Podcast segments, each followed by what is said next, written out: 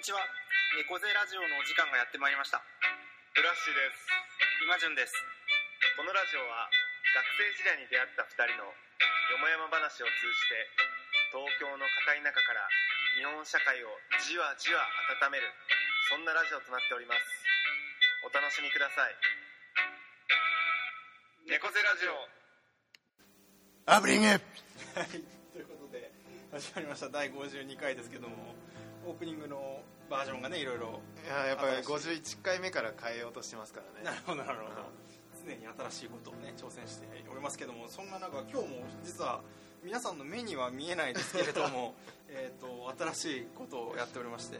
新しいことにあの挑戦ああ新しいことに挑戦するっていうよりは新しいことに挑戦せざるを得ないことになっているっていうのがちょっとあの僕がはい今あの今日日曜日なんですけど6日前のあの月曜日にぎっくり腰になってしまいましてなんと。なんかあの朝くしゃみをした瞬間に ピキッとなってなんとか会社には行けたんですが結局、あのもう椅子から立てないみたいになってで月火水と仕事をお休みしてで木金もあの立ちながら仕事をするという。なんで今あの、皆さんには分かんないんですけど、はい。僕らもねあのマイクスタンドをあのむ挟んでね、はい。タタッチでトークしてるっていう。漫才師みたいなちょっと感じの気分ありますよね。タッチトーク。タッチトーク。これタッチトークですね。今日会話がちょっとねもしかしたらいつもと違う感じに確かにねなるかもしれないですからねやっぱ全身使えるからね。そうそうそうそう やっぱ身体的なあれがこう言葉にもね 影響してくる。やっぱちょっとドキドキするななんか。なんかちょっといつもと違う感じありますよね。本当になんかうん。ちょっと伝わりづらいと思うんですけど、うん。なんかねマイク挟んでタッチでやると本当漫才してるみたいな。な感じがありますよね。感じあるね。いやでそのぎっくり腰は大丈夫ですか？なんかやっぱり猫背だからなったみたいなところあるんですかいやもう間違いなくそれは原因の一つで、うん。やっぱ今まで猫背ラジオっていうのやってるからね、はいはい。もうアイデンティティの一つとして、うあまり向かい合ってこなかったですけどむしろ肯定してむしろきた肯定アイデンティティとして肯定してきたわけなんですけど、うん。ちょっとねさすがもう本当にあの火曜日とか、あのベッドから体起き上がることもできなくて、うんもう冷蔵庫行ってご飯を食べるのもトイレに行くのももう本当にギリギリみたいな。ちょっと生活習慣から見直さないとなと思ってますね。ちょっとこれを機に名前も変えますかね。うんアイデンティティを失わアイデンティティを。猫背改善ラジオみたいな。なんかそういうのあるんだよね実際もう。あんあんだっけ？そうすでにあるんだよ。ああの YouTube で。YouTube の。で検索していただくと。ああるね。そうそう猫背改善ラジオっていうライバルが。猫背ラジオっていう名前で、うん。あれ改善するためのなんかいろいろ紹介するうん。ラジオみたいな感じいやじゃない猫背改善ラジオ。あ改善ラジオうん確か確か。あそうなんだ、うん競合がいるんだ。い今日いるんですよや本当にねこれはなんか、僕も人生初めてなって、うんなんかちょっとまあいでも意外とね周りになってる人がいて、なんかあの会社のうちのチーム8人なんだけど、うん。あの僕以外だとまあ7人、うん。中5人が腰痛持ちで。もうかなり。だもうあのみんなすごい気遣ってくれて はいこれからどんどん痛くなるから早く帰った方がいいみたいな。で今の今が痛みのピークじゃなくてあ明日だからとかあの整形外科じゃなく整骨院に行った方がいいとか針が効くとかなんかはいろんなこと言ってもらってね送り出されたわけです。座ってずっと仕事してデスクワークだともうそういうことになりやすい。そうそうそうそう。うんもう本当にくしゃみはもう最後の崖からの一押しでやっぱずっとすごい蓄積した結果がこれだという話なのでそうだよね。な本当あの医者の友人が言ってたんですけど、はいはい。やっぱ仕事は立ち座り半々がいいってねねそういう意味だとカフェで働いてる僕としては結構半々に近いわあ近い。かもあしれないですね。じゃあいいね。うんあいいじゃん。うん。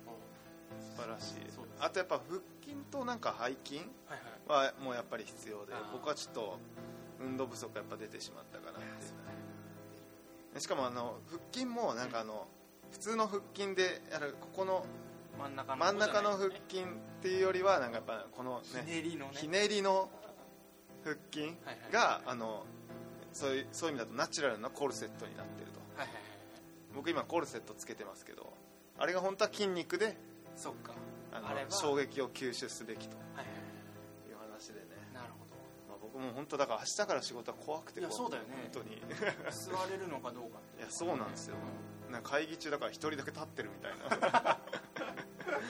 でだからあの木曜の仕事も、うん。あのインタビューしに行くみたいな仕事があって、うん起業家の人に。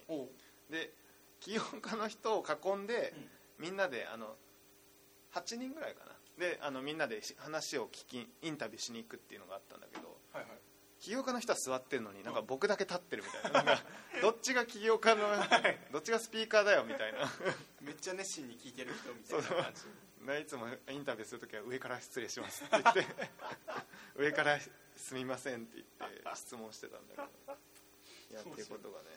最近は。最近はありましたね僕の最近で言いますとなんかあれですねなんかまあずっとこのラジオでもなんか言ってるような気もしますけど身近な植物とか鳥とか、あののにまあこうずっと見るのにハマってたんですけど、まあ、最近ちょっとまた新たな世界を一つ知りまして、うん。あの変形菌っていう変形菌？菌っていうのは？菌ですね。菌か。粘菌とも言われますけどもあのバクテリアを捕食する菌なんですね。だからキノコとかカビとかともまたちょっと違うあ違うんだ。そうなんですよ。うで最初はその動いてるアメーバなのでうん。こう動いてるんですけど、ここだと思ったところで脂質体っていうあのこう定着して、でそこでそこにこうもう寄生っつうかもうそこで固着して、うん。そこでそ育っていくっていうのあ育つんだ。育つんですよ。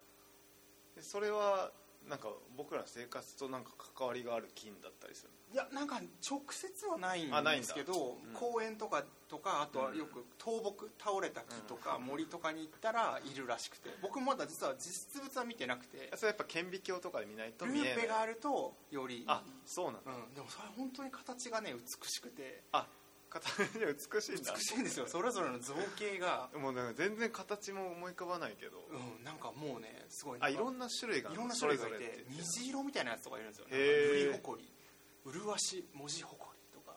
あもう名前もなんかそうそうそうそう。あれ情緒的な名前だね。情緒的な昨日それのイベントにちょうどね行ってきたんですけど、もう種類がすごいいっぱいあって、うん前が。そので出会いはそのイベントだったの？あそうそう。なんかその鳥を観察してる人がいて、うん。でその人の観察会に何回か出てたら、うん。あなんか変形菌っていう世界もあって、へー。僕変形菌も好きなんですよみたいなこと言ってて、う あの人ちょっとすごい面白い人なんだけど。すごいね。なんかもうん。うちょっとなんか菌までいくと俺俺の中でのその植物とかちょっと離動物ね鳥が好きとかなんかちょっと話違うもんねそうそうそうそうだから僕もちょっとなんて言うんだろう。一定の距離はまだちょっとあそうなんだ。あるというかあるんだけど。でまたそのなんか自然を愛する人のなんか純粋さみたいに最近すごい感じてて、でその言った変あの鳥の人も、なんかすごいこうシジュウカラが回る時観察した時にすごい綺麗な声で鳴いてて、うん。うんでなんかみそれがしなんかで3人ぐらい観察員の人がいて、うんでなんかみんなそれがシジュウカラだって分からなくてなんか、うん。え？みたいな目を見合わせてうんうん。四十から？ですかねみたいな。すごい声綺麗ですねみたいな。でそしたらその四十からに向かって割と本気でその人が「なんか君はボイストロップを舐めたのか」って言って。えななんでなんでごめんごめん。スッて入ってこなかった今 単語が君はボイストロップを舐めたのか」って。voice drop？voice drop。なんかあ voice drop。そうそうのど飴みたいあなね。あそういうことか。 voice drop。そうそうそうそう。すごい綺麗な声で泣いてたからうん。割とそういうふうに本気でこう鳥に話しかけてるんですよ。あ話しかけてんすごいなと思って。違うもう voice drop ってねのど飴とかじゃないんだね。そうそうそうそう voice dropなんだ。なんかその詩的だね。そうそうそうそう、うん。すごいロマンチックな感じ。で、うん。ロそうロマンがあるんあですよね。確かにねロマンチストだねで昨日もその変形菌の会にいたなんか変形菌のすごい詳しいおじさんみたいな人がいて、T シャツにキノコの T シャツ着てたのね、うんでよく見たら靴下までキノコの柄だったあそうなんですね。なんか50代ぐらいのおじさんが。すごいなと思って。いやすごいね。それ愛するやっぱロマンを感じてるんだね。うん。だよね多分ね。偏愛っつうかなんか一つのものを愛する純粋な気持ちみたいな最近考えること多いですね。それな何にそんなに惹かれてんだろうね。なんかうん。考古学とかさもうなんか同じようなうん。世界だったりするじゃん。なんかその何なんですかね。なななんだろう。でも美しさなのかもね変形に関しては。ちょっと鳥とか植物はちょっとまた分かんないですけど。なんかさあうん。の写真家でもさうん。もう同じ場所からまあ例えばまあ分かりやすく言えば富士山とか撮る時もさもうなんかずっと毎日毎日通ってもうなんか究極の一枚を追い求めるみたいなさ。いるよね。いるよね。うん。なんかあのエネルギーも 分かるけどねでもなんとなくね。そうか。俺なんか毎日すごいなって思うんだよなんか。うなんかやっぱロマンを感じてるんだよねん多分ね。じゃないですかね、うん、でも本当にその鳥も植物も変形菌はちょっとあれですけどなんか身近に常にちょっとこう世界の視点を変えればなんかそういう世界があるっていうのはすごいなんかいいなとうん思っていて、うんうん。確かにねやっぱ違ったねあのなんつうのかないつものねななんかあの場所がまた違った角度で見られたりとかそうしてね。そうそうそうそうすごいなんか元気をもらってますね、うん。うんなるほはい、そんな今日このどそんな今日は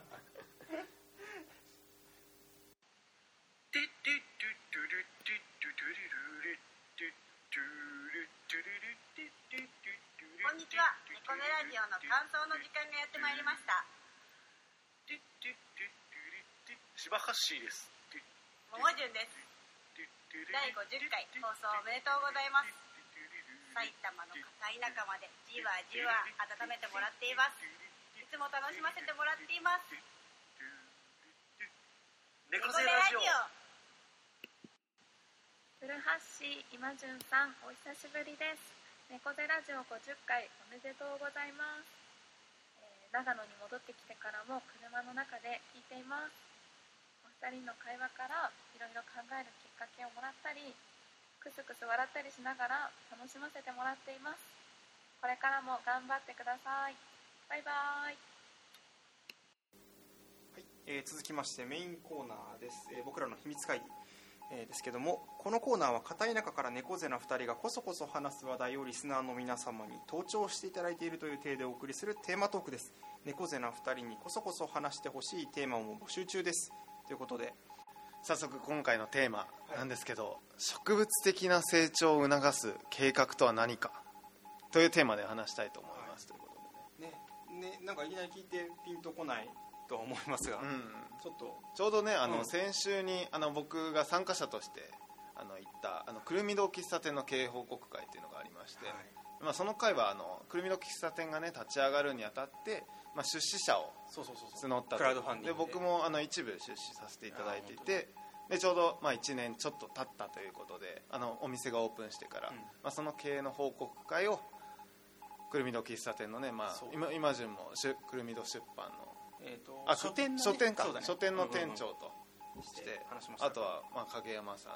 は肩書きとしては何なんだ？まあなんかなんだろうね。お店主店主店主か。店主とあと店長とね、うん。まあそれぞれの視点であの経営を語ると、い。経営を語るというかこの1年間を語るということをやっていてね、でそんな中で、うんまああのまあ、今後今後というか、まあうん。今までも多分これからも、まあ、どういうふうなあの観点でというか、うん。どういうふうにそうあのお店を成長させていくかっていう時に出てきたキーワードとして、はいはい。その植物的な成長っていうところがあったというところでちょっとここは今順に簡単になんかはいはいはい。その点を教えてもらえればなと。そうですね。なんかあの、まあ、ほぼほぼ上司である影山さんの言葉を借りての説明っていう感じにはなりますが、えー、とくるみどコーヒー、まあ、および会社としては名前がフェスティナレンテという会社なんですけどもその何年かな？2011年かな2年かな、うん。に事業計画書を書くのをやめたんですよね、でそれはもう明確な意図を持ってなんですけどまあカフェっていう業態っていうこともあるんですけどまあ日々いろんな人と出会っていくわけで、でなんか計画を決めてしまうとそれにやっぱりすごい縛られてそこから離れられないってことがあるので一切それをもう放棄して、うん。その場その場の出会いとか、まあ、こう起こることに身を委ねてうん。いこうじゃないかっていうことで、えー特にそういう計画は立てずに、うん。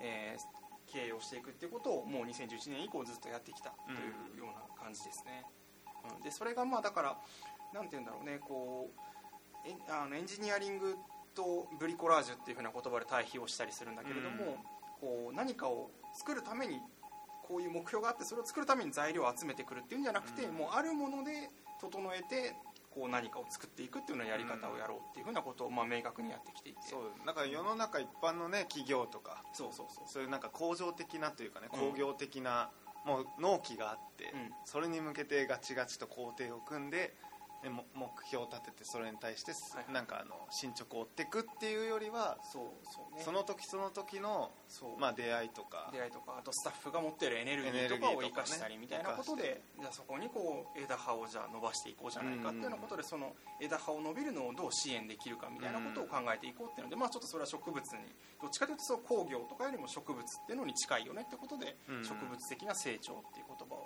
使ってやってきているっていううん。感じですね。なんかそれはすごい聞いててなんかあのなんていうのかな。なんかいおそのフェスティナレンテ。なレンテか。の急がば回れだよね、はいはいはい。あれはね、うん。なんかその名の通りなんかあのもしかしたらそのね見見ようによっては工業的な考え方の方が、うん。まあ、確実な成長が促せるんじゃないかっていう、うん。まあ、観点もあると思うんですけどなんなんだろうね。その、まあ、持ってるエネルギーをうまく生かしながら、出会いも大切にしながらやってることで結果、うん。持続的な成長につながるっていうなんかその考え方すごい自分としてもなんかしっくりきてて、で実際でもその事業計画をやめ,、やめる前は今じゃ働いてでないんだよねでないのか。うん。もう加わった時はもう放棄してたもんね。あそうなんだ、うん。だから、まあ、そういう意味だとその、まあ、計画はうん。立てない立ててないと思うんだけど、目標は立ててる。そうなんだよね。そうそう。だからそのでそうなんだよね。長期スパンでの、まあ、うんどうやってこう事業をどう展開していこうっていうよりはなんかそれぞれの多分うん。なんかね出版は出版で、うんうん。あのお店はお店の売り上げとかの目標は立ててて、その目標の立て方とかその目標を立てた後の向き合い方っていうのはその植物的な成長を目指した時になんかどういう風になるのかっていうのもなんかなるほどなるほどなんかねい一見するとちょっとなんか相反してるような感じにも見えなくもそうだよねそうだよね。ってなった時に。うん。なんかそこは面白いなはいはいはいはい。そうだからなんか数字だからどっちか両極端っていうことも多分なくて場合によってはそのエンジンエンジニアリング的に進めていった方がいい領域とか時とかもあるような気もしてるし、っていうのがまあ一つともう一つはその数字をずっと追っかけてはいるんだけど、ん。それをなんかどう捉えるかっていう感じかなとも思ってて、なんかそれをもう目標にして絶対それを到達しないといけないっていう感じでもなくて、なんかまあ言うなれば人間の体温計というか体温みたいなもので、うん。まあ、自分の体温を測って今どれぐらいの温度にいるのかなみたいなことは常に把握していると、うん。その後でそのなんか偶然性に任せるにしても、自分たちの今状態を知れてた方がやりやすいっていうことで、数値は常にこう追っかけている。ね、ただそれで例えばじゃあ今月マイナス目標値15万でしたみたいな、うんじゃあ来月はその15万を取り返すために15万分これをやりましょうみたいなことには直接はなんないっていうか、なね。まあ、その現状を知った上でじゃあどういう方策があるんだろうかとか今できてないことを振り返ったりみたいなことで、なんか直接その数字を達成するっていうよりもまあゆくゆくなんかいくつかをこうやっていく中でそのまあ15万なり15万だったら15万なりをうんなんかまあじゃあもっとどう、まあ、取り返していったりさらにこう価値を上げていくのかみたいなことを話すっていう感じ、なるほどうん。なるほど、ってなるとなんかうちの会社とかって、なんかあの起用修正っていうのがあって、あの年初年初で立てた目標、大体あのうちって12 1月から12月をあのなんていうの？一期としてるからあの大体10月ぐらいになったら、うんうん。あの次の年の計画を立てて、はいはいで大体半年後の5月、まあ、まさに今ぐらい56月になったら、はい、うん、ちょっとその時あの環境も変わってるから、はいはい。起用修正って言って、はいはいはい。なんかちょっと目標値上げたりとか下げたりとかなんかそういう修正は、まあ、するっちゃするんだけど、うんうん。そういうことはしたりとかするまあし基本あんましない。基本。うん本当に。基本しないですね。うんうんうん。そのなんか目標値よりさ、なんかあの高かったりさ、うんうん。低かったりとかするときに、そのなんかなんでそうなったかみたいな話は、うん。そのあなんか状況分析みたいなのしますね、うん。やっぱりなんか最近どんな様子かみたいなことっていうのは話したりしますね。でそれでなんかうまくいってるのとうまくいってない部分のなんか要素もそうだね。そこでまあ抽出してなんか次じゃあどうしよっかみたそいうな話をするみたいでそこから何か生まれることもあるし、うん。まあ別に生まれないこともあるしっていう感じかな。ななるほど、うんうん。まあ、なんか共通認識をそこで作るってことがなんか大事なような気がしてて、今こういう状態にお店があるとか、うん。うんだからあれなんだよね。なんかその絶対達成すべきコミットメントラインってよりは、うん。なんか向かうべきなんとなくのなんか道しるべみたいなのがあるみたいな。なんかそういうイメージで、うんうん。ね捉えてるってこそうだねそうだね。そうですね。だからなんかあのイマジンがさ、うん。あのちょっとこのラジオ撮る前ですけど、はいはいはい。なんかあのその植物組織を植物と置いた時にやっぱりなんかた太陽のうん話をしてたじゃん、はいはい。なんか向かうべき方向性、そのその太陽がうん。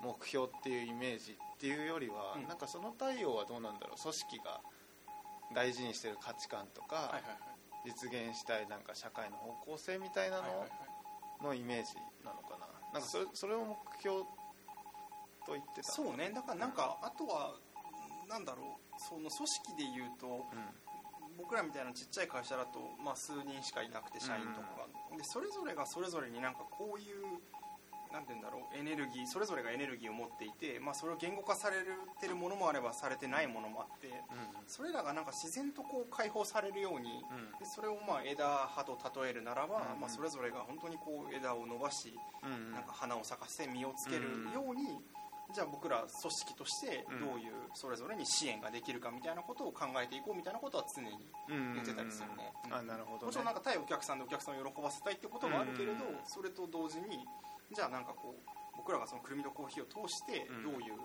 枝を伸ばせますかみたいなことはなんか常に問われたり、しますね。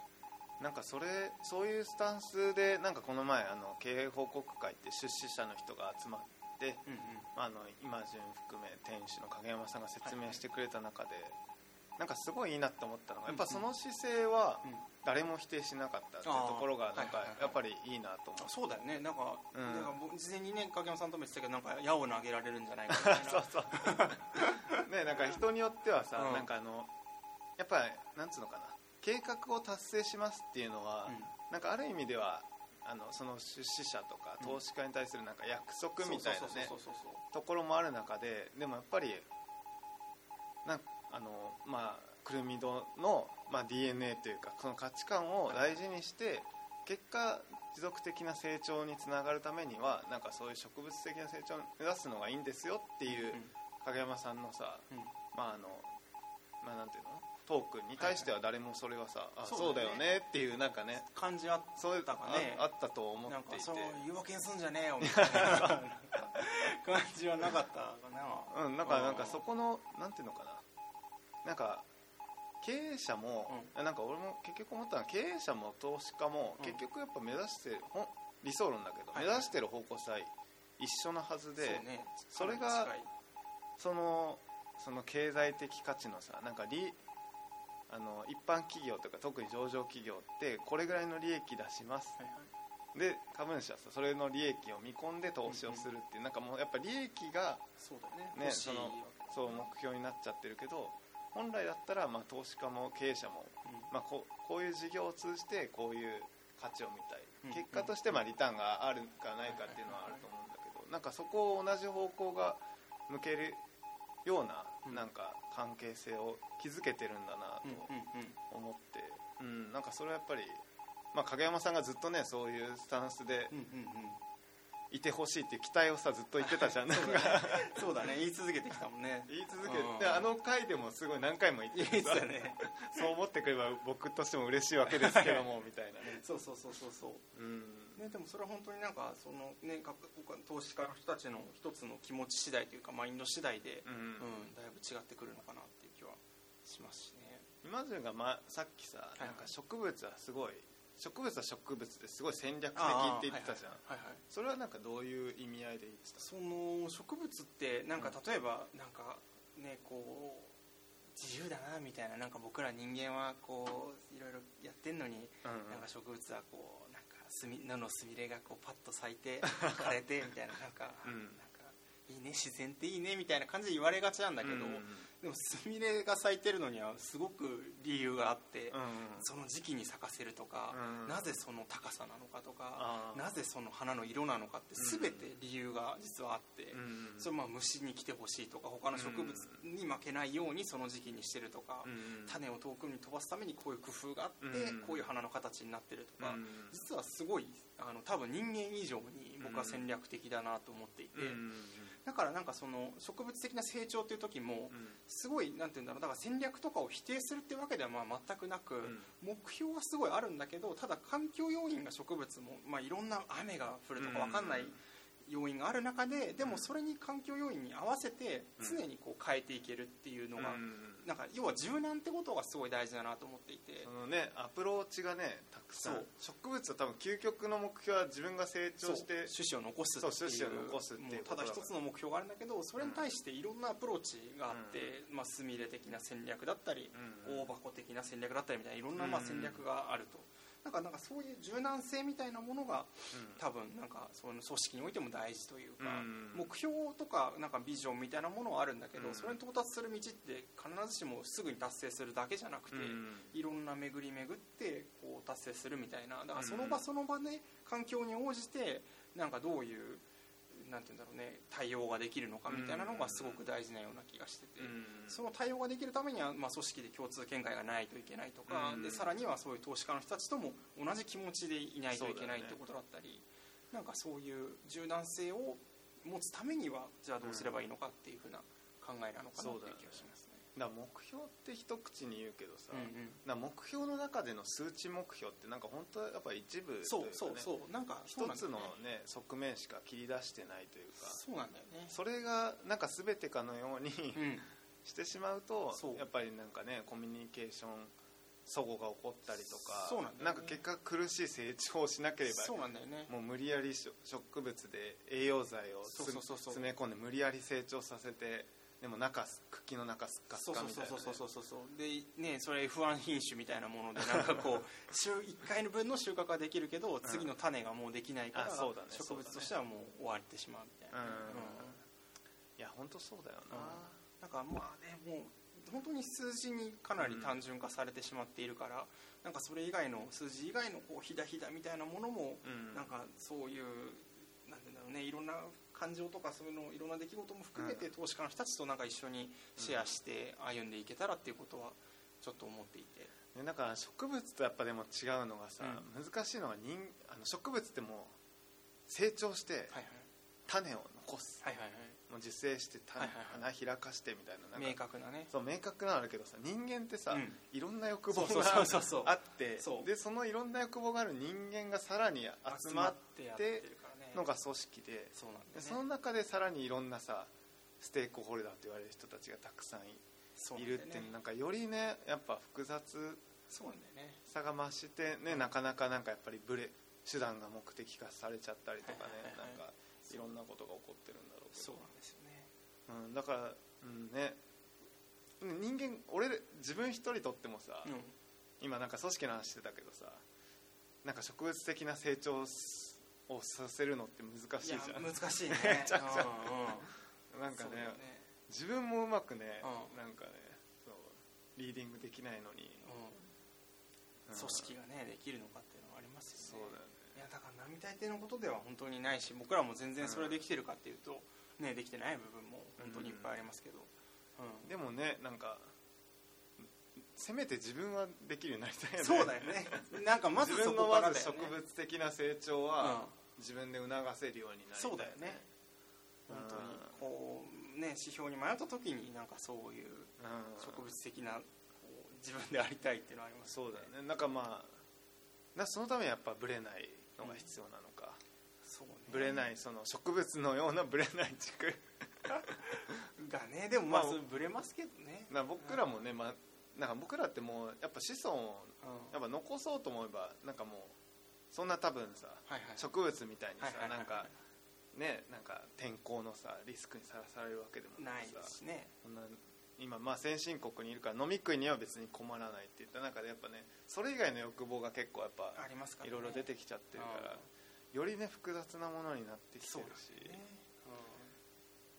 で、まあ、個人的なうん。なんか問題意識ですけど、やっぱりねインターネットは個人の力を僕は大きくしたとは思いつつも、常にやっぱ w i f i がねあのつながっていろんな人のねなんか思惑というか、はいろんな人のねあのね、まあ、広告しかりいろんな人のねあの、まあ、なんつうの欲望が自分の中に入ってきやすくなって、自分がな本当何したいのかみたいな、ね、そうそうそうそうそう。そう自分に意識を向けるのがより難しくなってるなとは思うので、ね本当にだから社会のあのね西村義明さんのうん。自分を生かして生きるに、うん。後半のところになんか矢印の図があったの。あああったねあったね。社会あったあった。あれがだからどんどんどんどん今もうあそうだねあって本当になんか自分のそうだねとか俺らだけ分かった説明もし説ね明もなかなかできないですけど。そうそう。うんねだから本当により自分が何なのかっていうのは。そうだからね自分でもそれをやっぱまずはしっかりと認識して、うんうん。ね、自分でその自分の植物的な成長を促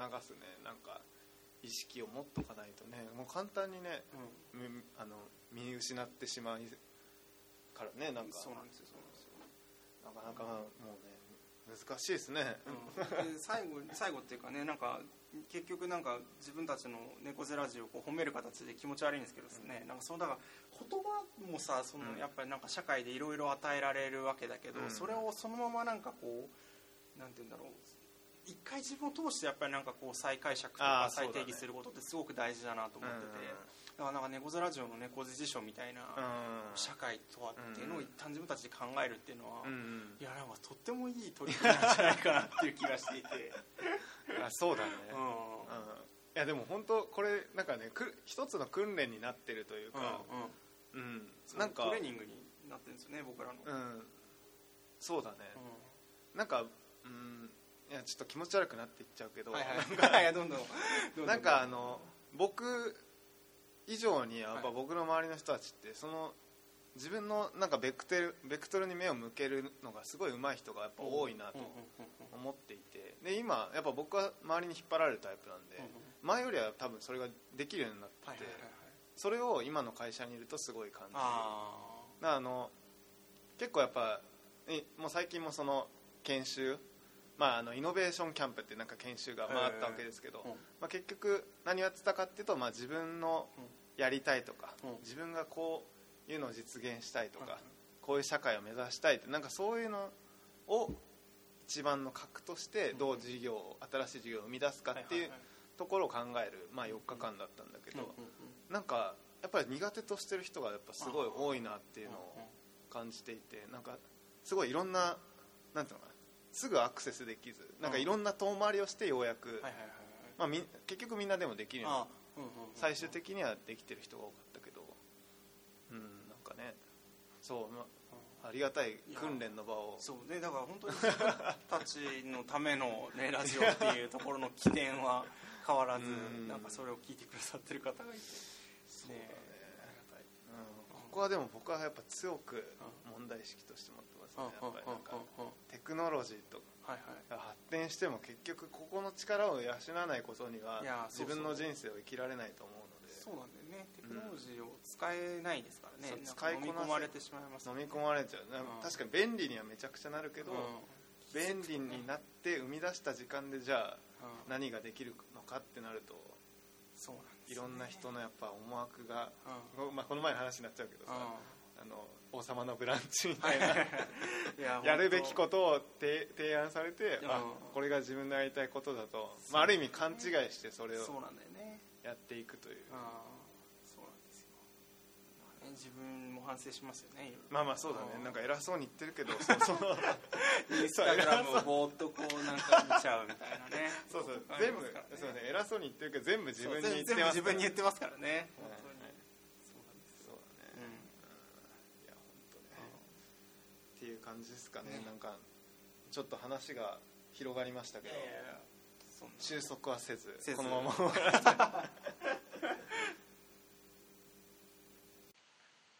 今順古橋猫背ラジオ50回おめでとうございます。1回出させてもらった藤原信也です。